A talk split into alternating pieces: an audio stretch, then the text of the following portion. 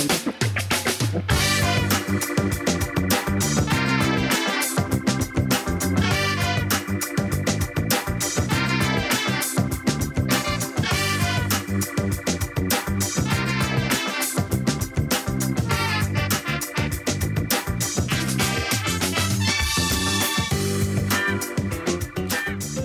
listening to the Food Talk Show.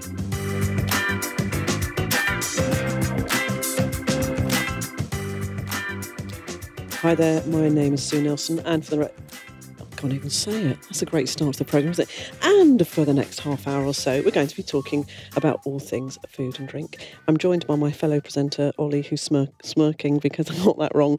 Ollie Lloyd of Great British Chefs. Hi, Ollie. Hey, how are you doing, sir? Yeah, good. I'm doing very, very well.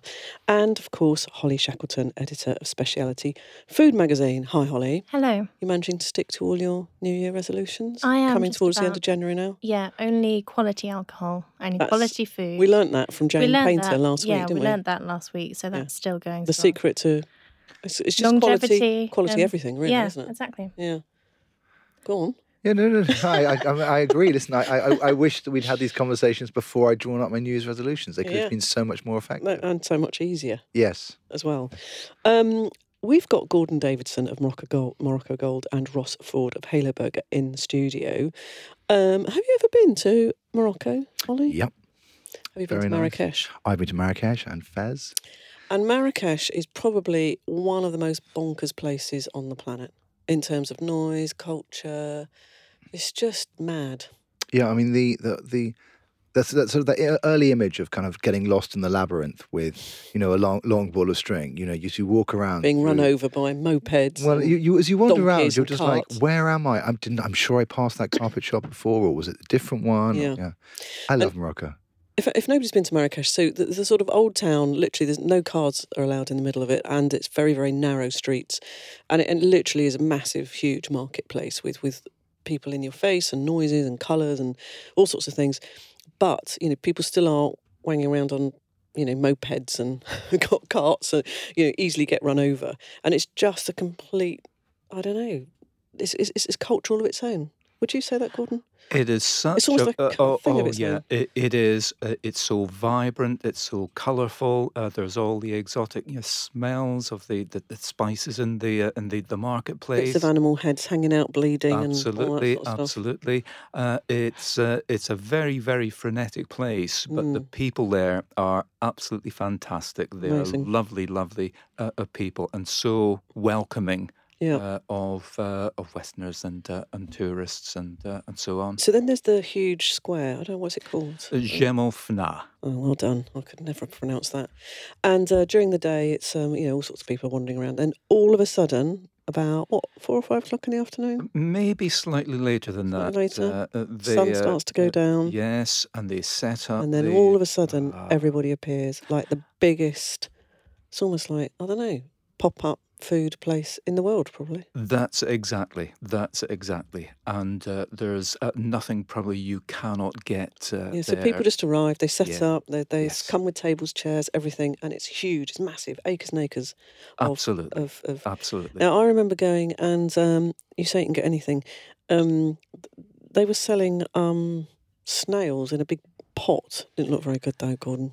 I, It was, I, no, I have to say, I, I've not, uh, I haven't tried those uh, those myself. But uh, depending on how uh, adventurous you, uh, you you are, and uh, And all you, you sorts of be, Parts of the digestive tracts of yeah, animals that I've never even didn't even know they were part of an animal. uh, uh, they, anything. And do you know, uh, they also have the equivalent of uh, a Moroccan, you could only call it a Moroccan haggis uh, over there. And, uh, and- and being Scottish, uh, you, You've you- tried it. Uh, do you know, I have not. You see, Uh, this- uh, I've yeah, tried all sorts this- of stuff this- in there. I don't even know half Yeah, what no, I have and tried, um, and I know some of it are, are probably to do with organs that I probably wouldn't want to taste. But, But do you know? I think one of the things that's interesting about Moroccan food is that actually it's one of those cuisines that has been ghettoized by a single dish. Yeah. You know, so actually when we think about Moroccan food, we think about tagine. And actually, it's a lot more complicated and nuanced than that. Um, there's a book I came across recently called Casablanca, um, which is written by a Moroccan um, chef called uh, Nargisse Benkabbou, um, and she is um, she's an amazing um, chef. Grew up in Belgium, and really kind of explodes the myth of like actually what is Moroccan food and how diverse it is. And it's it's not just preserved lemons and tagine, and that, you know it's it's it's really you know it's really it's a really interesting cuisine actually. Absolutely, and uh, uh, from what I understand now, uh, uh the Moroccan cu- uh, cuisine it's about the, the sixth uh, most uh, interesting, sought after, uh, researched, and enjoyed cuisine now uh, on the, the planet. Uh, it, it really is coming to the, the fore now. Yeah, interesting, um, uh, but, but great sort of eaters of what I would call Cinderella cuts of, of food because, you know, because people can be not necessarily particularly wealthy, that they will make use of literally any part of the animal because you need to. Um, which I'm really sorry, Ross. We're okay. talking about We're like hanging out here. We've invited you as Halo We've Burger. invited a vegan. We, I think we we might have a vegan Yeah. to discuss them right. So I'm, so- I'm Yeah. terribly That's sorry. It wasn't okay, particularly good scheduling on our part, but uh, but but interestingly, the way It's a game of two halves, so we can we can we go deep into the into the into the Mm. entrails of animals, and then we can leave them in the second set. But but the, there is this sort of culture of using everything and, and not wasting anything, which which is quite interesting. Very much, uh, uh, Mm. uh, very much. Um, but uh, uh, again, uh, and, and people put so much uh, effort into uh, uh, the the love and the enjoyment of uh, of cooking, not like. Um, uh, you, you know some of the uh, uh, I suppose you know, processed food that we are used to from uh, supermarkets over Yeah. here. It still is uh, is It's a deep, authentic deep and part real. of their Yeah. their culture. Yes. I once spent New Year's Eve in Marrakesh. It was brilliant. It was crazy. Do you remember it? Yeah. Was it? We, yeah, because it was so good. You didn't want, want not remember it. It was fantastic. It was just mad. It's a and- great part of the world. We go to Essa, I, I go to Essaouira of it as well, which is, Ah, which is a yes, lovely, yeah. which is which is like such a mini version. I think that's kind of a nice bite-sized version Yeah. of Morocco because you get in there and actually you don't get that lost in in, in, in So I stayed right in the middle of the old town. Um, of uh, Marrakesh. Yeah. Yeah. And I have I've been I've travelled a little bit, not as much as you, Ollie, but I, I, I genuinely would say that I had culture shock. It was it, it was everything was different, every single thing. And and living right in the middle of, of the old town was was really quite cultural. And I, I used to work in Tunisia, so you think I'd be used to it, but it was, it was incredible. And then after about two or three days, you just, you just go with it. Yeah. Because you, can't- You you can't, do anything fight else. it. No. You can't fight It's it. like, right, I just need to get with it, really. But what's amazing, it's only a three-hour flight from London. I mean, Yeah. actually, you know, The culture's massively different. some of the world's worst airlines fly direct. yes, let's get over that. So, Gordon, tell me how you got involved in Morocco Gold then. What's your link and your connection? And all of a sudden, you, you, you've started to help produce this amazing olive oil. Oh, we we've been going to uh, Morocco now for uh, uh, almost eleven years. Uh, we we have uh, a riad in the, the middle of the the Medina, and uh, and uh, I- have been looking for a project to get my teeth into uh, for as long as I've been over there. Uh, but what is happening in uh, in Morocco? The the government there are putting a lot of effort into both uh, increasing the capacity of uh, their uh, olive groves, also modernising uh, the uh, olive oil production uh, itself. And with my background, I, I had about yeah, 30 years in, in business transformation, including in the, the food and drinks industry. Myself and one of my your colleagues, we're actually bringing that skill set to help with the, the modernisation of uh, the uh, olive oil sector. And we've actually been working with uh, uh, some local uh, suppliers halfway up into the Atlas Mountains where, uh, where this oil comes from and putting all of the quality control procedures, all of the traceability procedures in place that will enable this absolutely wonderful oil uh, to be marketed and sold in the, the UK and uh, other uh, other markets. It's interesting because olive oil is one of those. It's one of those classic commodities that actually, over the time, you know, the same as flour, same as butter, same as you know, a whole series of things like that. Where actually we there is such a fundamental difference between premium olive oil and the kind of mass market, you know, base stuff. Which everything has their role in in, in the cooking- processes, you know. Indeed, yes, But yes. um, but you're you're focused on the more high end of olive oils. Yes, we are, uh, and uh, one of the reasons that uh, we uh, we are doing this, uh, I I think you know, we, we we all know that there have been issues within uh, the the olive oil sector in the way that it is uh, badged and presented uh, as uh, as extra virgin. Uh, we've taken the view that uh, we want to set uh, really a new standard for uh, authenticity, traceability, and the absolute guarantee of uh, of extra virgin uh, quality. And that's why on the on the the reverse label, we've actually included the, the specification details uh, that actually say uh, at a glance that this is genuine you know, extra virgin uh, quality. And extra virgin, for people who don't know, it, it's the first pressings of the olive. That's Uh, so there's yeah. no chemicals used to extract the oil. It's literally cold. You press it, and that's what gives you that really clean taste. That's Whereas when it's not yes, extra virgin, yes, yes. there's a second pressing or whatever it might be, or, the, or, or there's a an extraction process which might not be quite as natural. Uh, yes. Uh, al- also, it's done with uh, with very uh, young fruit, uh, so that uh, you are- you are getting that that that fresh, virgin uh, your taste uh, with uh, with this you know, type of oil. Now, um, olive trees actually they're very very distinct in the way that they look. It doesn't matter what country you're in. They're, they you know, there's something gnarled and old and lovely about olive trees. I think personally. Oh, gnarled incredible. and, ooh, Yeah. a- and old. Uh, uh, some of the oldest trees that um, uh, I, I- think, um, uh, not not just in Morocco, they can be um, you know, up to two thousand uh, years uh, old. So uh, yeah, they would look a little bit uh, They're amazing.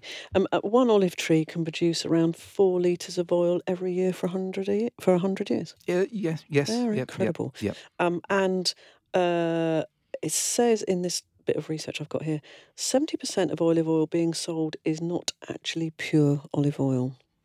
It's got a few other things in it. Regrettably, uh, that uh, is the the case, um, and uh, Is that pressure, you know, price pressure as usual, trying to shortcut and come up with something? But is that specification? Is that a specification? Because I know in the world of rice, for example, the retailers sell basmati rice, but it's not 100% basmati rice. So only Tilda is the one that does like 100, 100, 100% pure basmati rice. Is it is it the case in the UK that you can sell an olive oil and it's not 100% olive oil? What you mean? You're allowed to call it that? As in, it's Uh, yeah. So yeah, so okay, you know you're 90% there, so you're there. You're close enough.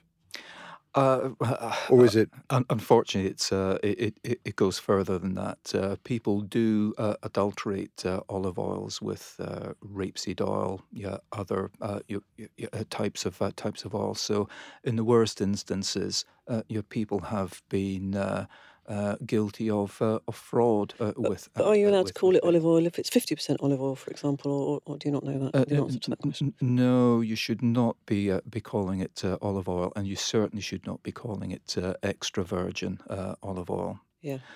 Okay, very good. Now, Greek people love their olive oil. They do. Can you believe they, on average, uh, eat or drink or whatever you might call it, Consume. twenty? That's it. Twenty-six liters of olive oil each every year. That means they drink. that They have consume half a liter of olive oil a week. That's incredible. That's a lot of. What, what are we at? Have you got that stat? Because No. I'd love to know that. Yeah, that'd be interesting. That's really interesting. I Mm. mean, What, what, what, what I can tell you is that um, uh, on average uh, in the UK we consume less than uh, a tenth of uh, of what uh, other Mediterranean countries uh, actually uh, consume. So uh, where the people in the, whether it's Greece, Italy, Spain, or whatever, they are actually getting the benefits of a Mediterranean diet, and and us here in the UK we are just not. And and again, that's one of the things that we're actually setting out to. But that's a lot of that is down to the the way that we cook in this country, and actually we don't.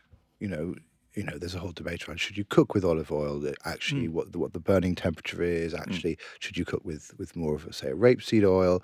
What's the role for you know for dressing? And actually, our style of eating here actually has less less opportunities, I think, for olive oil usage than clearly an Italian or, or more Mediterranean diet would.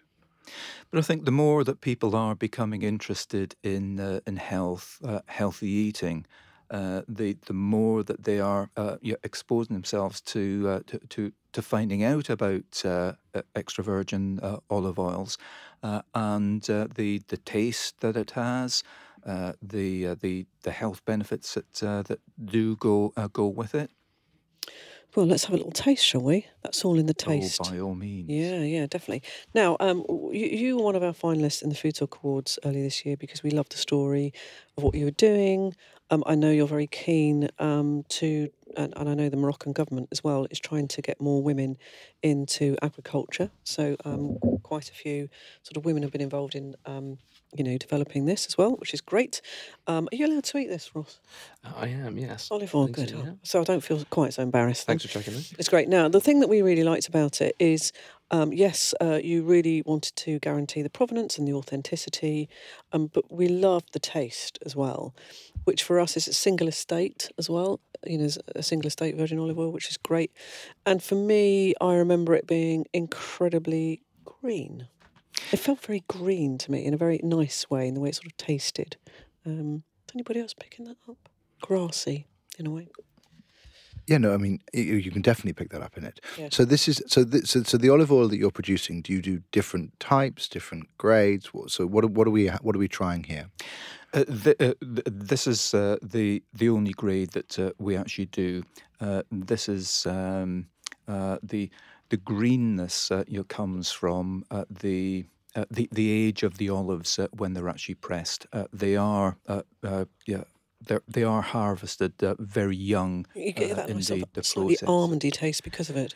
Yes. Now, uh, where the almond taste comes from, uh, some of the, uh, the the groves they do have uh, almond trees uh, growing in clo- uh, close proximity, and the roots of both of the, the the olive trees and the almonds they go you know quite far and quite deep, and the, uh, you do pick up these uh, i- if you're, you're crossbreeding between the of tastes uh, between those uh, those two trees.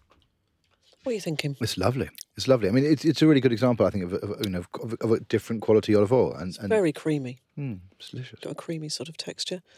What are you thinking over there, Holly? I know you're just tucking in. Very happily. Um, I think it's really delicious, and I think with lots of grassy olive oils, there can be a bitterness that comes with Yeah. that. But actually, with this, harsh. yeah. Whereas this is quite kind of fruity and creamy and quite kind of smooth on the palate. Uh, yeah, yeah, yes, indeed. Because uh, I, I- think uh, uh, with, with some other you know, genuine uh, extra virgin olive oils, there is the that, that peppery sensation in the, the throat that, that, that can become just a little bit on the aggressive side. With this one, yes, it's it, it's there, but it's by no means aggressive. And we think that this is it. it it's a good match for the for the UK palate. We think. Very good. So if you're interested in this one, it's uh, called Morocco Gold. So it's morocco-gold.com. And at the moment, um, it's for sale in Partridges, Fortnum and Mason, other major stockists. But presume if somebody goes on the website, Gordon, they can find out where to get it. Uh, yes, yeah, yes, indeed they can. And um, uh, our, our main thrust is to uh, have it uh, readily available through our website, uh, www.morocco-gold.com. Jolly good. Ross, what are you thinking there? Do you what, what do you use to cook your burgers? We'll come on to your burgers in a minute. Uh, good question. So uh, um, we don't use anything. We put them straight on the griddle. So Just they as they uh, are. yeah, just as they are. Absolutely. Would you would you use this? It's lovely, isn't it? It's lovely. Yeah. What I'm getting from that Actually is drink that. yeah, exactly right. exactly. Uh, it just tastes incredibly fresh. Yeah. I feel like I've just been next to the farm and you've just pressed that out for me yesterday or today, and it's just you can really that really comes through. They are. Got, got lots of nice comments there, Gordon. So let's turn to Halo Burger. Now, I think um, in the news there has been quite a lot during 2017, hasn't there, about vegan burgers and and there's something about the human psyche that that, that, that somehow sometimes a burger is the only thing that'll ever do. And it's a bit like a bacon sandwich. I think when you maybe vegan or vegetarian, it could be one of those things in your head you miss, Mm. but actually you don't want you don't want the meat to Yes. with it. Um, and so lots of people have been trying to to, to sort of you know, sort of crack not just the taste of a burger, but actually it's the mouthfeel and the look and the it's everything about it, isn't it? The smell, Absolutely. and that's what is so difficult to. It's the full experience, you know, and uh, it should look raw, like a raw burger when it's raw. It should cook like a burger when it's cooking, and it needs to look, smell, uh, and and really look like that's that's cooking like an actual burger. And then when you eat it, it needs to be the right color, the right texture, the right flavor. So there's there's so many elements to to the, the entire process of cooking a beef burger that that you're looking to replicate with within these kind of products. So, have you got any uh, sort of stats or anything about that? Um, Well, I think I mean, the Ollie. uh, more more from a from a vegan perspective. So obviously, I think in, in two- 2018 there was a lot of talk about the growth of veganism, which is, um, in my opinion, is completely misfounded. Because if you take the data, there are less than half a million vegans in the UK. Uh, even the Vegan Society admit that, and I actually think the number's close to about 250,000 strict vegans. But I think the interesting part is not the strict vegans. The interesting part is actually the people who are choosing to eat vegan food occasionally. And what's interesting is if you look at the data, less than 1% of the UK says they are a strict vegan, but 24% of the UK agree with the statement while I'm not a vegan, I often eat vegan dishes. And if you then take that into more foodie communities, that increases from 24% to 42% amongst committed foodies. So actually, what's really interesting is that the vegan thing, and we talk to a lot of brands about this, is not about catering to vegans. Obviously, you can cater to vegans. It's a small community, and it's you know, and, and it's, it's driven by a lot of different beliefs.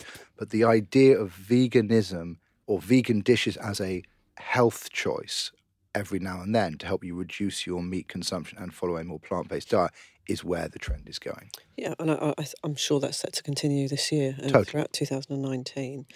Now, I know what you've done is is is you've you've opened the world's first restaurant specialising in the Beyond Burger, Yeah, that's correct. and and this is uh, this is uh, you're also going to have it launched in Tesco stores nationwide very soon, I think, which is very that's really exciting. Yes, well, the the Beyond Burger from Beyond Meat in California, so that is that has actually just launched in Tesco's very recently, Mm. um, and um, it's also launched in another couple of restaurants as well. But we're the first restaurant in the world to serve up only the Beyond Burger patties within our Halo Burgers, effectively. So you've sourced these from somewhere else because, in your view, they're the best you could get in terms of uh, uh, an ex, you know a non-meat experience. Yeah, absolutely. So you know we've we've t- t- well, I mean over the last eighteen months we've been uh, trialing different products and, and recipes for the um, uh, the most authentic uh, burger experience one can have in the classic fast food burger realm specifically, which is what Halo Burger is in. And yes, go ahead. Mm, yeah. So so, so and, But, the, and this, but you are you is the manufacturing the burger? So the burger is manufactured by someone else. Correct. Yes, the burger is manufactured by Beyond Meat. Yep. Uh, and then we take that product and then formulate uh, and, and layer on top of it other plant-based products that we believe are also the best within their class to create an overall experience um, that we believe is uh, as close as you can possibly get at the moment uh, to an actual normal classic fast food burger. that people have in their head, sort Exactly. of image of that. Yeah. So, so th- this company um, produced the world's first bleeding plant-based burger. In that, um, you know, when when you cut into it or when it's raw, it actually, I think they use beetroot. Do they? Use That's correct, yes, and all juice. sorts of other things. Yeah. Um, to to really give that, and it's a sort of quite nostalgic experience. I think. That's a great word. Yeah, that's the one- that's one we use a lot in Halo Burger. So it the the experience of eating that burger should feel comfortable and nostalgic for those that are eating it.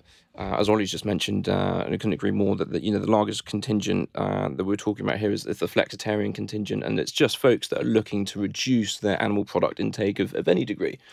And and and what we found is a lot of those folks. Um, uh, myself included at one stage, don't don't really want to compromise too much on their diet. They're willing to make some compromises, but I'm not going to make so many compromises that I, I become a, a vegan or follow a 100% plant based diet. And so, you know, what, what we're trying to do is is create a product uh, where you don't have to compromise. It feels nostalgic, and within our environment as well, we're playing things like 80s tunes and 90s tunes to just bring the entire experience back to that nostalgia, to make people feel comfortable eating in what is effectively a 100% plant based restaurant. And what do you do with the cheese? Because obviously that's you can't just have a slice of old Gouda in there, You- can you? No, you can't. um, so yeah, we have. Uh, so we've got American sliced uh, cheese, which is plant based within the burger. and We've tasted as many uh, variants of that uh, that are out there that we could get our hands on. Uh, we found one that we think is, is the best in its class. And we've, we've tested that for, you know, how does it taste when it's not melted? How does it taste when it's properly melted? Because that's two very different flavor profiles. What is the consistency of such a cheese when it's not melted? What is the consistency when it is melted, etc., etc. Uh, and we found, uh, so we found the, the product, and then we've also found the melting point. So it is. We're going to have a deep conversation on vegan cheese now. Um, It's it's really important how you melt that cheese. So so under the cloche where we steam it, the the melting point of the cheese has to be just right, and when it is, it's delicious. It's like we, we've had folks say that they prefer it. This that uh, meat eaters say they prefer it to regular American sliced uh, actual cheese. Well, that's something because we have tasted quite a lot of vegan cheeses, haven't we, um, Ollie? And you know, Regrettably. they're, they're sort of getting better, but I can't say there's one that I'm hugely, hugely, Yeah, I- hugely impressed by. Like But I they're okay, but they're a different. They they they're a different thing. It feels like. but that and that that's kind of you know we had this conversation last week about we tried that um, amazing um, ice cider, Mm. and actually I think one of the things that that's interesting is that occasionally categories are problematic in terms of you know when you eat a piece of vegan cheese, if you're expecting it to be a really good bit of cheese and it's not. That's really problematic, and I think actually, you know, what you're in, what's interesting is you, you're doing is you are going head to head with with quite a complicated category. You know, Yes. the burger has enormous amount of you know heritage it has a lot of you know kind of taste profile experiences that people expect Yeah, absolutely. and so it's very difficult that you you got to play against that but cheese most of them fail Yeah. if we're honest yeah. but there are some new ones coming on the market from what we hear and you know it'd be interesting to see how those ones rate when we, we all can try them Yeah, it's interesting, and, and I agree with that. I think you know if you look at the the vegan cheeses out there, we've tried a, a number of them. I think, as you said, so they they're getting better. They're not quite there yet, um, and to be honest, we're quite fortunate that we've managed to found an American sliced cheese equivalent that we believe is at least as good as its animal animal uh, product equivalent, if not better. Because yeah, I'd, say a lot of the other variations uh, they've got a little bit of catching up to do yet. Now, um, you won't know this, but I was um, born in the '60s. That's a Nice. big admission, wasn't it? And uh, I, so I live around the corner from Brixton, Oh, cool. and my mum used to take me around Brixton Market in my pushchair. Yeah. Uh, and um, it, it was in it was a bit of a state in the Mhm. 70s and 80s, I would say. And now it's really vibrant again, Brixton Market. Yeah, I really like it. And what I really like about it is you've got a huge mix of, of, of nationalities and cultures, and the markets there are all about fresh food. Absolutely. Um, and they are they do sell some interesting animal bits. I don't even They know what do? they are, but um, there's loads of uh, vegetables, there's loads of fruits, there's loads of you know really fresh meat and all that sort of thing. And and there's beginning to be a really nice culture around that, and it's a community culture. It's not borough market manufactured. It actually is the community eating there, which I really like. You don't see tourists wandering around there or anything like that. No, and you're absolutely right. And particularly being, um, you know, business owner within that community, you, feel it on both. I've felt it on both sides now. So as a consumer within within that area, you've got Pop Brixton, you've got Market Row, you've got Brixton Village, as a con- Electric Avenue, Electric obviously. Avenue. Absolutely, yeah, of course. Um, and you really feel it from that side. And then when you're a trader, it's it's you're, you're on the other side and you're helping sort of um, provide into that community. Um, but the, you know the, the traders have great relationships with each other. There's a, there's a real camaraderie there as well. And yeah, you're right. It's it's really vibrant. The, the amount of variety of food choices, both restaurant wise and uh, and grocer wise, within Brixton is is astonishing, and it's very concentrated as well. It's really I mean, you're out of yeah. Pop Brixton and in Brixton Village in about 30 seconds, and you're out of Brixton Village into Market Row in about 30 seconds. It's, So Pop Brixton, for people who don't know, um, is a community space, and I think probably ages ago the council is probably probably a bit run down. I would think, and and obviously what they've done is put all those those huge containers in there, Yeah. and really allowed the community to go in, set up their own businesses, and it's two or three stories high now. I think, yeah, isn't it? absolutely. Um, and if you go there at night, particularly in the winter when it's dark, you know, oh, lights are on, and there's all these different people doing all. I think one bloke just sells knives. Actually, does, doesn't yeah. he? Just sells kitchen yeah, knives. one of those. Um, uh, but you've got a little place there as well, and this is where you're doing this. Is We right? have, yeah. So we're we're in one of the forty foot shipping containers in there. So Yeah. we've we've uh, we've fitted it out so it replicates uh, effectively what one would assume a uh, a regular fast food joint would look like. So it's the red colorings, the white walls. There's there's a bit of yellow within the sign. Again, brings back that nostalgic feeling of a regular fast food joint. Um, but yeah, no, within Pop Brixton, exactly. It's it's it's uh, you know it's it's towers of shipping containers and little market stalls and alleyways, and it's almost like an adventure when you go there. It's a maze of if you you just don't know what's going to be around each corner. Because my problem that I've got with the one in Brick Lane is it's all gone a bit upmarket. It looks like it just looks like a shopping centre. So that's actually not the point. The Yeah. point of you know these sort of box parks is that local people actually will go and take them over, and they they, they have their own vibe of their own. Absolutely, yeah. They bring a bit of their soul and their personality to the Mm. space, and I think from what I can see, there's a bit more freedom. Uh, to do what you want with your your own space within pop comparatively to some of the other the other places in London. Have But also, Box? Park is also, I mean, is much more in a kind of commercial area Yeah. than a than a residential area. So in some ways, it's doing something a little bit Mm. different. It, I mean, it's more sort of retail, isn't it? Yeah, I guess so. I just uh, the one in Brixton feels more authentic to me because it feels like it's serving the community, as opposed to somebody, you know, looking at a, a tourist map and going, "Oh, we must go there," and therefore people are wandering around, but they're not really buying anything. Whereas there, that it, it is local. It, well, it feels it. I'm not suggesting there's we shouldn't do that, but, Hmm. but this does feel particularly local. Yeah, I have to say, you know, Pop does feel very much a part of the community. It does feel part of Brixton now for sure. I think, you know, to talk about Box Park, it does have a lot of uh, traders in there that don't sell food. So it's uh, there might be fashion uh, brands, etc., within there, and that that definitely provides a different element to it. Whereas Pop Brixton, apart from the knife shop, uh, and there's barbers there. There's there's a few other places, but predominantly it is a food experience, and people are going there for a glass of wine and a beer and, and food. Can you see that that um, increasing as a trend, Ollie? Uh, you know, in terms of I think one of the allowing people to take over spaces. I think one of the exciting things about it is is that you know I think you know in the UK there's lots of coverage of you know the death of the high street and rise in rates and actually the fact that the environment to create a restaurant is is pretty brutal at the moment. And look, the staff issues are not going away; those are massive and will remain massive. Uh, the tax and all those issues, but actually, if you have got a place where the infrastructure at least is there, and they can bring in, you know, the services. And we've talked about this in a completely different world, where you know, creating innovation hubs for food. Actually, you can create a vibrancy and the footfall. And actually, the difficulties is, you know, is footfall and is rates and is services, and actually the cost of setting these these things up. And if you've got an infrastructure there, that helps. Is it expensive, Ross? Um, not if you look at it. I mean, the, the key difference I found with launching into pop because we weren't looking at bricks and mortar sites to start off with is the is the premium or the least premium you pay up front for a restaurant, which can run over a hundred thousand pounds uh, easily within London just for the benefit of taking a hot food license on that premises as well as the current trade. Which, which you would but presumably be changing if you're if you're changing that business, uh, you don't have to pay that at pop. So uh, what sort of stuff are you having to pay in terms of rent?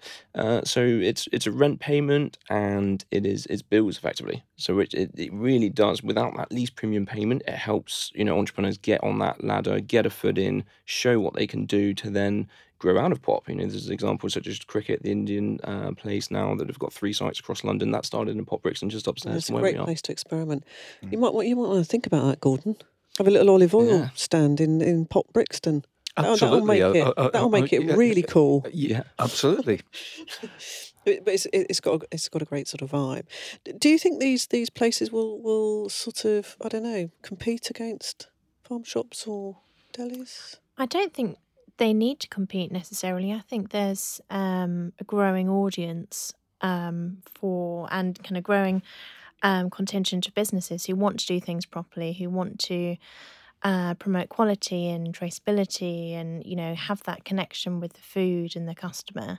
Um, I think they, yeah, I, I, I don't know whether um, things like Box Market feeds the more urban audience, and then farm shops and delis are the more Yeah, and I think it's much rural, perhaps. Yeah, it's much simpler, I think, because you'll you'll often get guys just cooking on two gas rings, won't you? And and and you know, or they're only serving three beers, so it's quite a small operation. But it is a great stepping stone if you're experimenting before you launch into Mm. something uh, bricks and mortar that's going to cost quite a lot of money. But I have to say, I also think there's a danger in this area, which is the fact the barriers are so low. I think there are times the quality can be really poor. And I have certainly seen um, food experiences in these kind of pop ups where I saw a guy cooking, you know, flank steak straight onto like a barbecue. And it's like, mm, you know, you know, actually, and it was tough and it wasn't really well cooked. And, you know, you can't be like, look, if you're cooking a flank, maybe you should sous vide it first. And, you know, like lots of things. And actually, they hadn't really marinated, they sort of brushed it on. It was just like, you know, actually, you could, there are a certain number of gamers who, who like the idea of, of, of doing this. And I think that the danger with this, the barriers are so low, you know, actually. It But don't you think the market will decide that? the market will it's, decide about, those it's a bit bits. like this olive oil here. You know, i- i- in the end, people try it, but they'll, you know, you might get them to try it once, but if it's not a good experience, they won't do it Yeah, again. you don't get the lines out those kind of places. Yeah, and it's also meant, interesting you mentioned that because I, I can't speak for other sites because I'll be honest, we didn't we didn't look at them. But with Pop Brixton, there is a vetting process, Mm. so you have to cook your food in front of them. You have to pitch. And that's important. yeah, um, you know that you need to fit their vibe and their atmosphere, and because it's a, it's a it's a it's a, it's a community that you've got to fit into. Um, and just finishing off, um, Ollie, the demise of the high street is a big thing, and, and we're seeing that a lot. But but the the great thing about these is they create an atmosphere, and it does feel like an experience. And you need to create an experience for retail now, don't you? You do, and the thing that I, I mean, you know, we, we record this um, this program in in King's Cross and the new development. And what I find amazing about London, and it's true also in, in some of the other major cities, is the amount that is going on in this city at the moment. Despite everything, the amount that's going on is unbelievable. And actually, I think the the choices that we have as consumers nowadays. Like, do you go to King's Cross? Do you go to Brixton? Do you know? Do you actually? I mean, I was Soho, in White, White I mean, City a couple of weeks ago. That's Amazing. Huge It's gone nuts. going on Yeah. there. Um, and I think, God, they're all competing with each other. They are. really. They are. I mean, it's really. I think it's choices. really competitive. Final word from you, Holly. Some, some. I know we're sort of coming towards the end of January now, and uh, 2019. But any predictions for, for for your sort of areas of, of, of retail? They've got to keep up with the best products, haven't they? They've got to bring new stuff. They've got to be different from the supermarkets, and Yeah. maybe look at a bit of experience in store. Yeah, definitely. I think, um, like you say, kind of experience is key, quality is key, um, and as I say, the customers and shoppers are wanting clarity and they're wanting the connection with their food and the story, and whether that's in the form of uh, street markets or pop up vendors or delis or whatever it is. Just you know, there's a community of like-minded business people, a community of like-minded shoppers. Um, you know, let's just make sure they're them, catered for. Make sure they're connected. Yes. Well, that bodes well for you, Gordon, and Morocco Oil, uh, doesn't it? Really. I, I, I, I think uh, yes, I think it does, and uh, uh, uh, one of the things that we're particularly um, pleased with is that we've helped to support uh, the communities, uh, particularly of, of Moroccan women, and uh, provided uh, you know, further you know, job opportunities for uh, for for them. Uh, whether that's uh, being directly involved in the, uh, the the harvesting process, or uh, a, whole range of other, you know, call them social enterprises that uh, the uh, Moroccan women are actually involved in uh, back in uh, uh, back in Morocco. All excellent stuff. So, um, if you haven't tried Morocco Gold, you better Google that and get on there. There'll be links from uh, from our website anyway. Thank you very much, Gordon Davidson.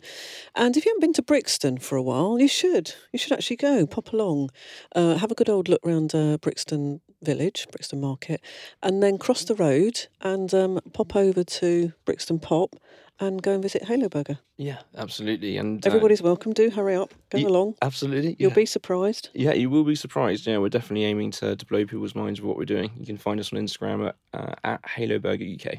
There you go. Good at marketing as well. Love it. so you've been listening to the Food Talk Show, and as you know, we're syndicated all across the UK and further afield, as well as being available on Stitcher, Spotify, Podbean, iTunes, and the podcast app on your phone. Thank you again, Ollie. Thank you for that. You're welcome. Great Interesting to watch retail actually in 2019.